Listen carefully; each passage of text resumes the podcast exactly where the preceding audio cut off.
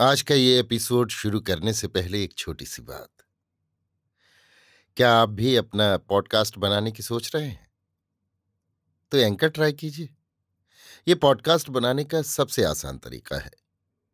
Number एक, ये free है। नंबर दो, इसमें कई सारे ऐसे टूल्स हैं जो आपको अपने फ़ोन और कंप्यूटर पर रिकॉर्ड और एडिट करने की फैसिलिटी देते हैं। नंबर तीन आप अपने पॉडकास्ट को डिस्ट्रीब्यूट भी कर सकते हैं, जिससे इसे स्पॉटिफाई और दूसरे प्लेटफॉर्म पर सुना जा सके। तो डाउनलोड कीजिए फ्री एंकर ऐप या विज़िट कीजिए एंकर डॉट एफ़ पर अपना पॉडकास्ट स्टार्ट करने के लिए। ये तो थी एक छोटी सी जानकारी, और अब शुरू करते हैं एपिसोड का सिलसिला। तो आज के एपिसोड में लीजिए सुनिए सूर्यकांत त्रिपाठी निराला के लिखे उपन्यास। निरूपमा का भाग पंद्रह, मेरी, यानी समीर गोस्वामी की आवाज़ में। कई रोज हो गए, नीरू बाहर नहीं निकली। ज्यो ज्यो नीरू अंधेरे में रहने लगी, सुरेश प्रकाश देखने लगे।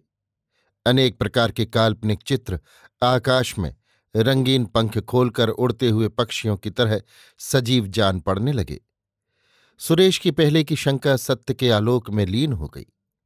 तीन चार दिन तक नीरू तूफ़ान के समय की नौका विहारणी की तरह कूल से बंधी बंद नाव के भीतर जैसे बैठी रही। वेग कुछ शांत होने पर नाव को बिहार के उद्देश्य पर नहीं, जैसे स्वास्थ्य, शरीर नियमन, दिनचर्या आदि के विचार से कूल ही कूल वाहित करने लगी। सुरेश को बुलाकर उसने कहा चुपचाप बैठे बैठे मन निष्क्रिय हो रहा है। कुछ अच्छा भी नहीं लग रहा। किताबें थोड़ी ले आई थी। मैं चाहती हूँ, आप जमींदारी का हिसाब मुझे समझा दें। निरु का रुख इधर हुआ तो सुरेश का मानसिक विकास, कृष्ण पक्ष के चंद्रमा की तरह बही खाते खोलकर एक एक बात बताकर समझाते समय एक एक कला ह्रास पाने लगा। निरु, सुरेश की सच्चाई की परीक्षा न कर रही थी। उस दृष्टि से हिसाब देखने का उसका उद्देश्य न था। वो केवल अपने मर्ज की दवा कर रही थी। उचटते हुए चित्त को एकामुखी करती हुई, पर मरीज़ सुरेश बाबू उसके प्रश्न से जैसे क्षत स्थान की वेदना का अनुभव करने लगे। मुकदमे के खर्च का ब्यौरेवार हिसाब नहीं। कार्य की अधिकता से उन्होंने एक ही दो अंकों में खर्च लिख दिया है। पंद्रह के दावे में पैंतालीस का खर्च। बाउचर नहीं। आमदनी और खर्च का हिसाब देखकर निरु मन ही मन असंतुष्ट हुई। पिता के समय के बही खाते मंगवाए। सीर की पैदावार आधी रह गई थी। लगान बढ़ गया था, पर फ़ायदा आधा भी नहीं। रकम सिवा की आमदनी पाँच आने रह गई। और जितनी बातों में मुख्तार की सफ़ाई दिखाने की गुंजाइश रहती है, उधर नीरू ने ध्यान नहीं दिया। उसके पिता के समय चोरी की कोई बात न थी। वे स्वयं देखते थे और हिसाब साफ़ रखवाते थे। सुरेश बाबू ने लगान की वृद्धि तो दिखाई, मुकदमों में वृद्धि से अधिक खर्च था। जमींदारी के और बहुत से हथखंडे थे, जो निरू की समझ में नहीं आए। सुरेश कच्ची रसीद देते थे, पंद्रह के पट्टे पर जबानी पच्चीस तय कर लेते थे। लोगों से बेगार लेकर खर्च का हिसाब छोड़ते थे। बबूलों की बिक्री में आधी रकम साफ़ कर जाते थे। इस प्रकार दो तीन रोज नीरू ने खाता देखते हुए पार किए। सुरेश का स्नेह वाला स्वर मंद पड़ने पर भी नीरू की भक्ति अचल रही। कल ब्रह्म भोज होगा। आज से तैयारियाँ शुरू हो गई। आटा, घी आदि सुरेश के स्वस्थ क्षणों में आ चुका था। न्योते फिर चुके थे। लोगों ने सलाह पक्की कर ली थी। एकांत में पहले बहुतों ने ओजस्वितापूर्वक विरोध किया था। कहा था, सीधा लेंगे। उनके यहाँ जाकर खाना ठीक नहीं। वहाँ औरतें बेलने जाएँ, ये अपमान की बात है। कुछ लोगों ने कहा कहा जाए कि गाँव वालों की सलाह है कि मालिक कथा सुने और फिर उसका ब्रह्मभोज किया जाए। कुछ जन दूसरे गाँवों से भी बुला लिए जाएँ। लोगों को बात बहुत पसंद आई। उन्होंने कहा कि इस तरह दूसरे गाँव वाले भी हमारे साथ रहेंगे तो कहने की कोई बात न रहेगी। फिर सुरेश बाबू से ऐसा कहे कौन? ये विचार होता रहा। कहा गया कि मुखिया कहे, पर मुखिया सुरेश बाबू के सरस मुख और अपनी मधुर कथा की कल्पना कर मुकर गए। कहा, क्या हमारा ही जी भारू है? तब तक किसी ने कहा, मालिक हमारे गाँव के राजा हैं। राजा में भगवान का अंश रहता है। राजा का धन उनके घर पर भी ग्रहण करने पर ब्राह्मण को दोख न लगेगा। बात लोगों को पसंद आई और मुखिया ये संवाद देने के लिए तैयार हो गए। एक ने आपस में दूसरे को मुखिया की पत्नी संबंध से याद करते हुए इशारा किया। कड़ाही पर कौन कौन बैठेगा निश्चित हो गया, और यथा समय लोग डेरे पर आकर इकट्ठे होने लगे। अगर दो एक रोज पहले सुरेश बाबू से सलाह ली होती तो उन्होंने इनकार कर दिया होता। धीरे धीरे शाम हो जाने पर प्रबंध जोरों पर आया। नीली को गाँव की लड़कियों के बीच बड़ी खुशी है, जैसी जनता के बीच नेता को होती है। बिस्तर बिछे हुए, चारों ओर बड़ी बड़ी परातों पर माड़ा हुआ आटा और मैदा रखा हुआ। लालटेन और मशालें जलती हुईं, बड़े आँगन के बगल गुइल बिछे बिस्तर और पत्तलों पर स्त्रियाँ कचौड़ियाँ बेल बेल कर फेंक रही हैं। साथ गीत चल रहे हैं, कार्य की महत्ता से शोरगुल बढ़ा हुआ। एक बगल निरु बैठी हुई, मन में अनेक प्रकार की आलोचना प्रत्यालोचना में लीन। इसी समय एक युवती ने घूंघट हटाकर उसकी तरफ़ देखकर कहा है गुइया ब्याह के गीत तो नहीं सुनने की इच्छा। सुनाओ। मंद हंसकर देखते हुए निरू बोली, तुम्हारा ब्याह कब हो रहा है? चपला सखी ने स्वर में दूरदर्शिता सूचित की। बहुत जल्द, निरु गंभीर होकर बोली, बड़ी उतावली होगी।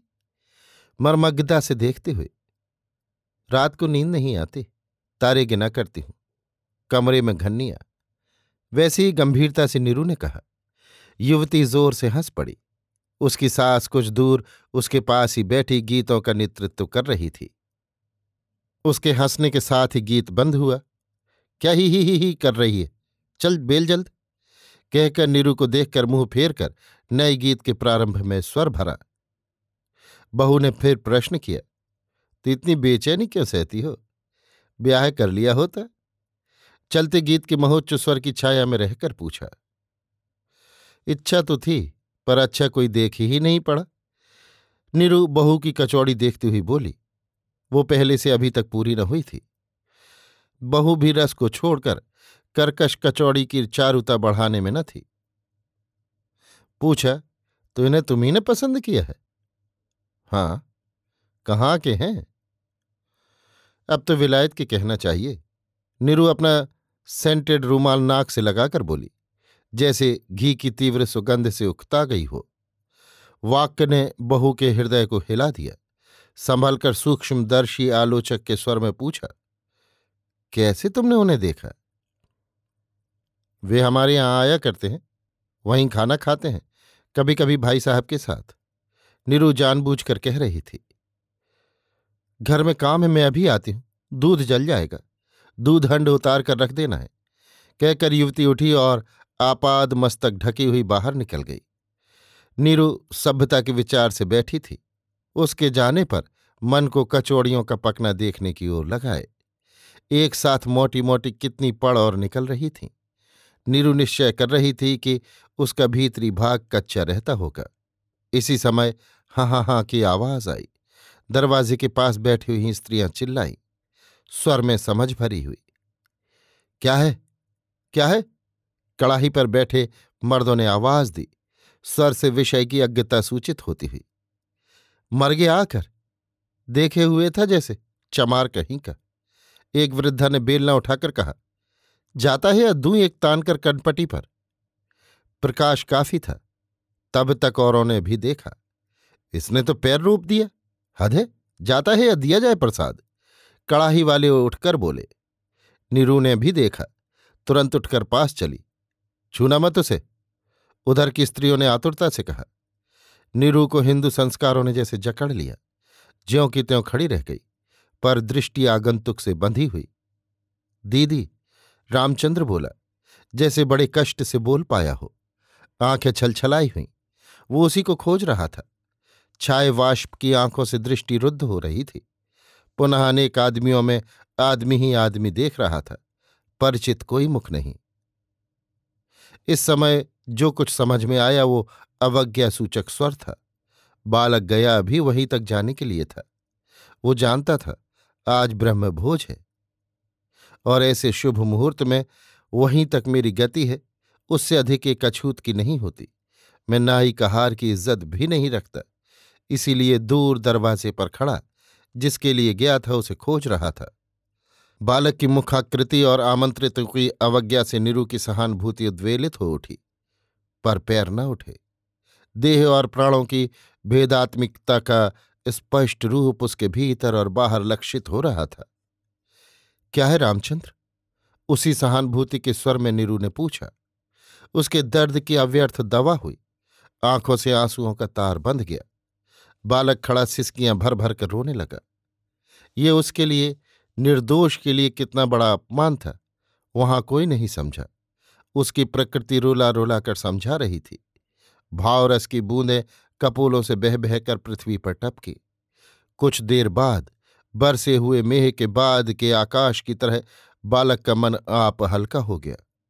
जैसे क्रोध और अपमान का आंसुओं द्वारा पूर्ण रूप से बदला चुका लिया गया और ये कठोरता का कोमलता से दिया उत्तर अंतर्यामी के समझाने के लिए रह गया। भविष्य के विश्व के निर्माण के लिए। निरूप्राणों से उसके बिल्कुल नज़दीक थी, जैसे अपने आंचल से उसके गाल और आँसू पहुँच रही हो। सुरेश दूर कुर्सी पर बैठे देखते हुए, नीरू के कोमल भाव के लेप से बालक बिल्कुल शांत हो गया। मराल कंठ पर झंकृत वीणा वादनी के स्वर सा परिष्कृत हिंदी में बोला, दादा ने कहा है सुनते ही नीरू जैसे नई चेतना से आप्राण पुलकित हो गई। संपूर्ण एकाग्रता दोनों आँखों से निकलकर बालक की दोनों आँखों पर आशीर्वाद की तरह न्यस्त हुई। बालक कहता गया, हम आपके बड़े कृतज्ञ हैं। दादा ने कहा है, जो आपने बीस रुपए की स्कॉलरशिप देने की आज्ञा की। पढ़ चूँकि मैं अपने भरण पोषण भर के लिए उपार्जन कर लेता हूँ, इसलिए आपकी कृपा का फल दूसरे के लिए छोड़ता हूँ। इस गाँव में हमारी जो स्थिति है इससे हम यहाँ रह नहीं सकते। ये आप समझती होंगी। अन्य जिन कारणों से किसी को गाँव में रहने का मोह होता, वे हमारे लिए नहीं रहे।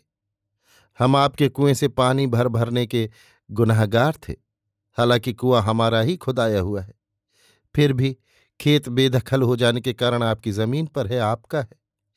आप ज़्यादा जनों के लिए हैं, मैं अकेला हूँ। सिर्फ़ घर है, पर आगे बिना मरम्मत के पुराना होकर थोड़ा बहुत बैठकर, वो भी नियमानुसार आपका होगा। इस तरह यह हमारा कुछ नहीं। मैं आज ही आया हूँ और घर वालों को लेकर आज ही चला जाऊँगा। कहकर प्रणाम कर बालक लौट पड़ा। फिर उधर नहीं देखा। नीरू के प्राण जैसे बालक के पीछे लगे हुए उच्च स्वर से पुकार कर कहते गए, रामचंद्र, लौट आओ। तुम्हारा जो कुछ था, वो सब तुम्हारा ही है। तुम्हारे लिए जैसे स्नेह सगे के लिए सत्य मनुष्य के लिए पहले स्थान है। पर निरुचित्रार्पितवत खड़ी रही। अभी आप सुन रहे थे सूर्यकांत त्रिपाठी निराला के लिखे उपन्यास, निरूपमा का भाग पंद्रह, मेरी यानी समीर गोस्वामी की आवाज़ में।